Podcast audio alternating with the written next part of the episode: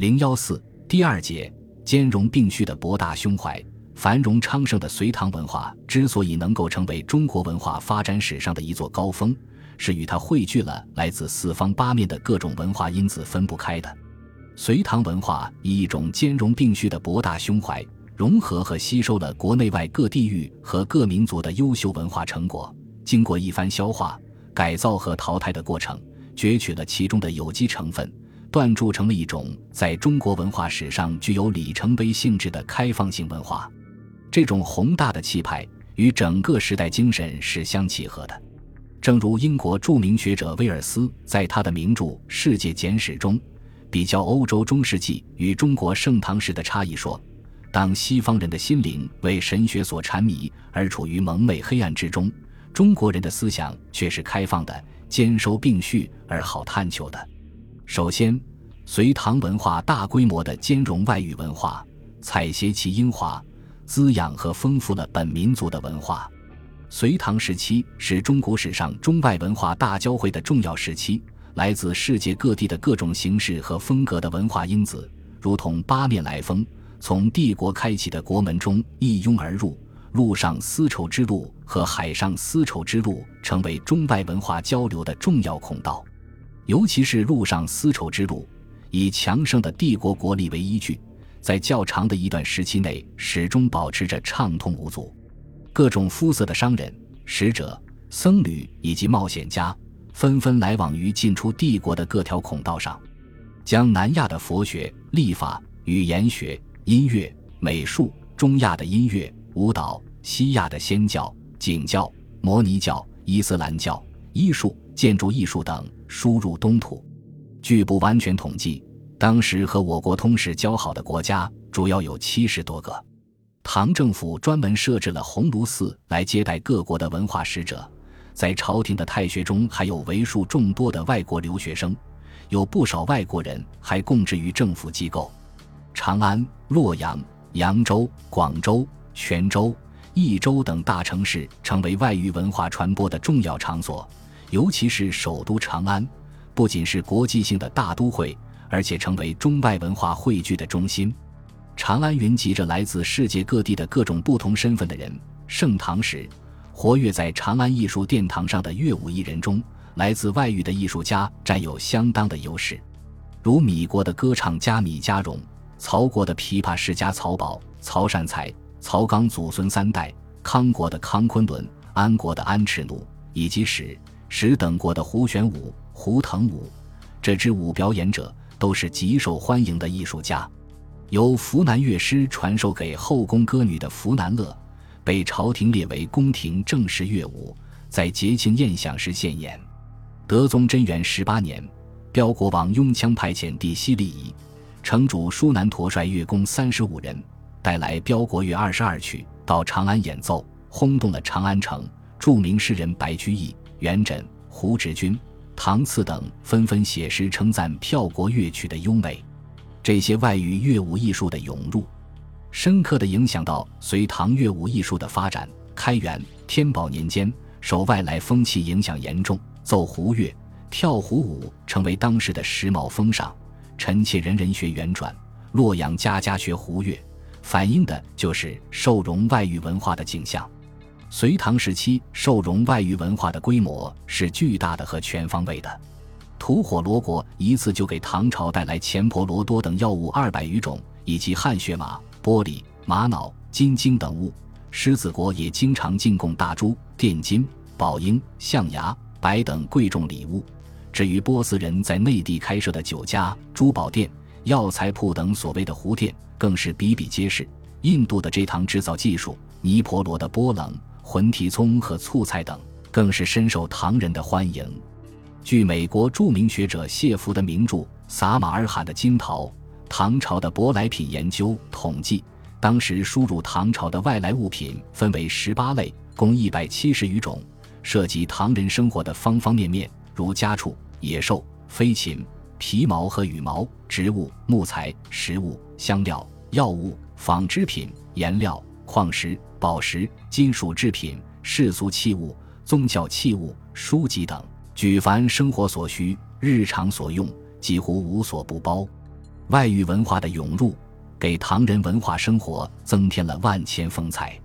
正是在长安贵族府中，常有从波斯、大食等地辗转而来的，被称为所谓的“昆仑奴”的黑人奴隶为家仆的活动，才有了唐人裴行传奇中昆仑奴故事的创作，也才有唐墓出土的昆仑奴俑的艺术形象出现。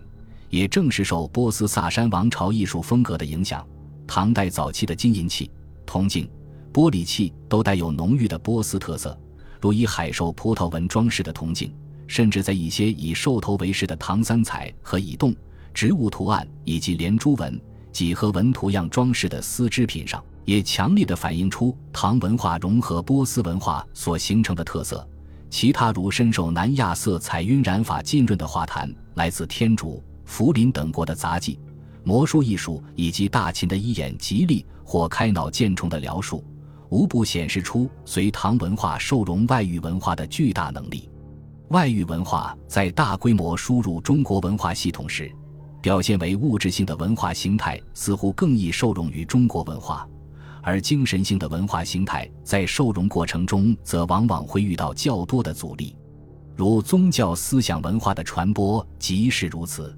就宗教的传播而言，隋唐统治者基本上采取了兼收并蓄。诸教并行的政策，除原有的土生土长的道教和早已传入的佛教继续发展外，来自中亚和西亚的摩尼教、景教、仙教以及伊斯兰教等外来宗教，亦受到唐王朝的欢迎，各自在长安和外地相继建立起了本教派的传教基地、庙宇、祠堂。摩尼教在长安的寺庙，还得到过皇帝的赐额——大云光明寺。在广州，甚至还有古印度的宗教婆罗门教的寺庙，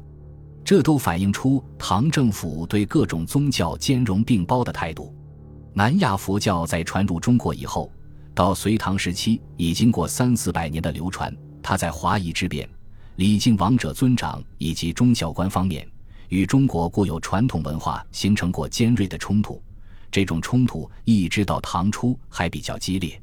但从隋代开始。佛教宗派的全面创立和繁盛，使得佛门高僧引进儒道，以本土化的意识进行改造，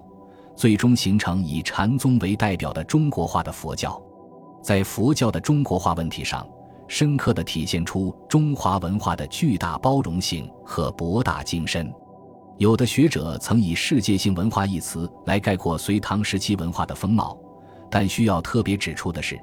这种世界性仅仅昭示了本期文化兼容并蓄的时代精神，外域文化的大规模输入丝毫也没有改变中国文化的内核，而是在经过主体文化的抉择、吸收、改造后，最终转化为中国文化机体中的有机物，构筑起真正中国气派、中国风格的新型文化。其次。隋唐文化涵盖了当时中华各民族的优秀文化成分，充实和发展了汉文化。经过魏晋南北朝时期多民族文化的冲突与融合，隋唐时期的文化已经不单纯是传统的华夏文化，而是以汉族文化为主的并包湖汉各族文化的结合体。历史上，由于中原农耕民族和北方游牧民族的长期对垒。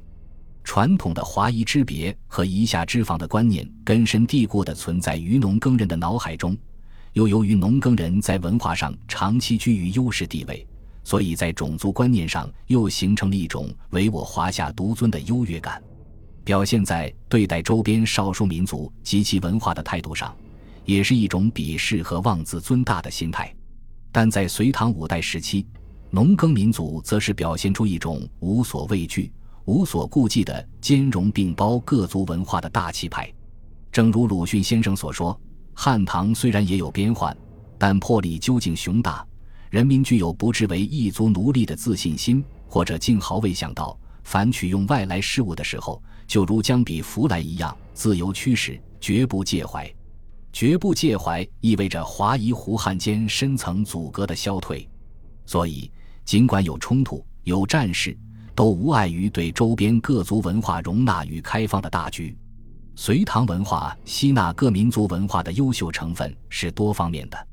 隋唐王朝的相继建立，就是北方少数民族贵族尤其是鲜卑贵族与汉族地主阶级合流，形成关陇贵族军事集团的重要成果，也是国内各族人民共同缔造的优秀结晶。同样，五代时期的所谓沙陀三王朝，也是沙陀族上层分子与汉族地主阶级在政治上全面合流的结果。这一时期的许多重要制度，如均田制和府兵制的实行，正是各族文化融合在政治制度上的反映。均田制度开始推行于北魏时期，它是鲜卑贵族促进民族融合的政策之一。府兵制度肇始于西魏北周时期，它也是鲜卑贵族与汉族地主在政治上合流的政策。胡汉文化的结合，使隋唐五代时期的文化面貌发生了巨大的改观。充溢这一时期的尚武和游侠精神，正是胡文化气质浸润的结果。拿文化创造的主体文人士子来说，由于在他们的血脉中涌动着胡文化的血液，所以使他们表现出一种豪爽境界的气概。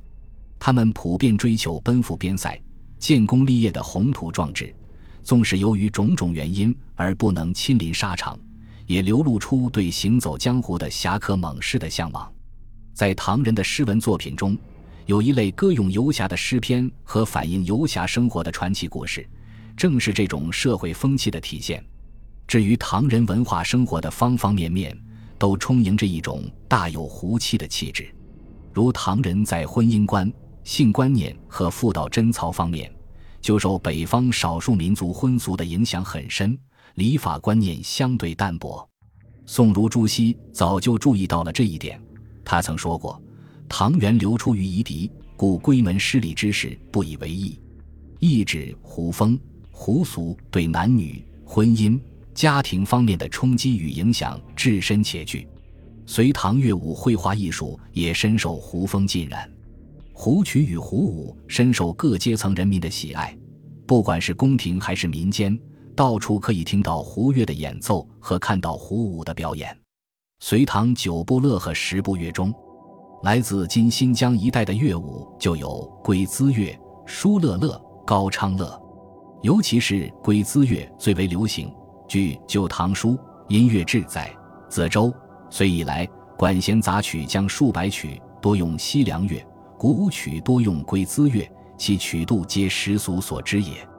由于胡音胡乐的如潮涌入，致使开元、天宝年间的长安满眼的西域乐舞。诗人元稹写诗回忆当时的情景云：“女为胡妇学胡庄，既进胡音舞胡乐。”胡音、胡记与胡庄五十年来竞分伯，便是胡曲与胡舞风靡朝野的真实写照。在绘画方面，于田画家尉迟拔志那和尉迟乙僧父子曾分别在隋和唐朝为官，他们所传来的西域凹凸法画风，对隋唐绘画的发展产生了巨大的影响。唐朝著名画家吴道子的画风就深受其影响。在饮食和服饰方面。胡化倾向也很强烈，关于这方面的情况，我们在后面还要专门论述。对唐人生活中的胡气，向达先生曾有一个总结，他说：“正是这种并包胡汉各族文化的大融合，才使得隋唐五代时期的文化更加多姿多彩、绚丽辉煌。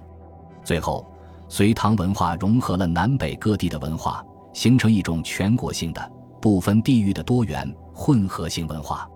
由于魏晋南北朝长期的分裂战乱，以及由此造成的胡汉文化的持久和反复的冲突，从而形成了南北文化上的差异和东西文化上的区别。一些富有地域特色的文化色彩也进一步得以强化。隋唐大一统封建王朝的相继出现，为中华文化兼取南北文化之长。吸收东西文化之精华和融合各地域文化之优势，创造了新局面。反映在思想文化上，就是隋唐时期的地主阶级集团以言有天下的一统气魄，竭力消除南北各地文化之间的隔阂和敌对状态，力求兼收并蓄、博采众长，建立和发展共同的文化意识。体现在历史观方面，就是隋唐五代时的历史文化意识明显比南北朝时进步。在南北朝分裂敌对的状况下，双方为标榜自己是正统。互相诋毁，南朝的沈约传《宋书》贬称拓跋鲜卑建立的北魏为索鲁，萧子显的《南齐书》则改称魏鲁，而北朝的魏收在《魏书》中反唇相讥南朝政权为岛夷。隋唐王朝建立以后所修的八史，站在国家统一的立场上，纵览全局，使南北朝为两个并列发展的历史整体，删除了互相歧视的对立内容。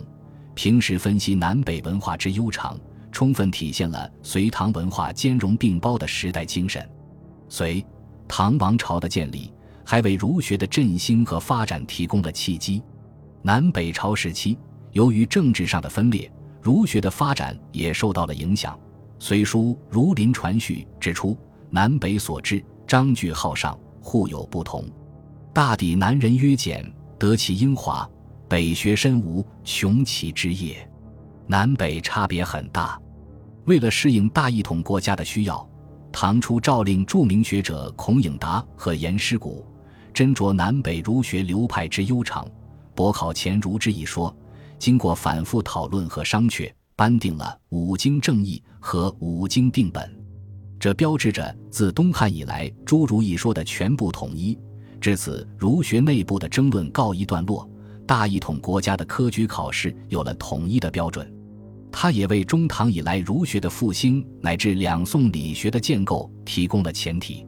佛学是隋唐文化的重要组成部分，隋唐佛学的高度繁盛也与它综合南北佛教流派之特点，推出全面中国化和本土化的佛教宗派有关。南北朝时期，由于南北政权的对立、地理阻碍。促使南北佛教形成不同的学风，其表现是南文北治，南朝偏上理论，以玄思拔俗为高；北朝崇尚实行，禅风特盛。隋唐统一政权建立以后，佛教也顺着求同求通的趋势，综合南北思想体系，由学派进而演变成若干新的宗派。隋朝时，由智创立的中国佛教史上的第一个宗派天台宗。就是在兼采南方重义理、北方重禅定的基础上，提出定慧双修、止观并重的原则，从而标志着南北一区的中国佛教开始走向了统一。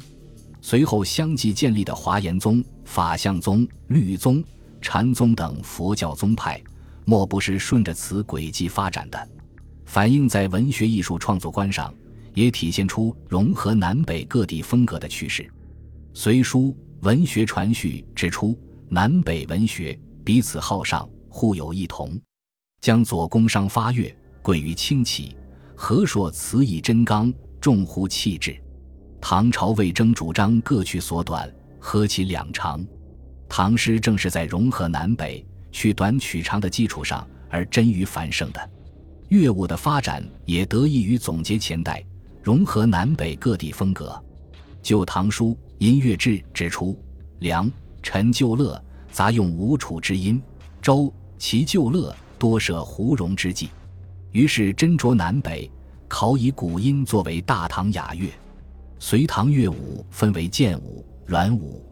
剑舞雄壮有力，节奏感强，更多的体现了北方地区豪爽刚健的性格；软舞舒缓典雅，华丽柔媚。突出的是南方清淡阴弱的气质，正是隋唐文化所具有的这种兼容并包的博大胸襟，才使得它不仅能够吸纳南北各地风格的乐舞精华，而且还能宽容类似于伴侣曲和玉树后庭花这样的亡国之音。鲁迅先生曾经说过，唐代的文化观念对于自己的文化抱有极恢阔的胸襟与极精严的抉择。绝不轻易的崇拜和轻易的唾弃。隋唐五代时期，对外来文化、各族文化和各地文化，均注重兼容并蓄和博采众长，这样才造成了隋唐文化各部门的大发展，并终于出现了金光熠熠、灿烂辉煌的盛唐气象。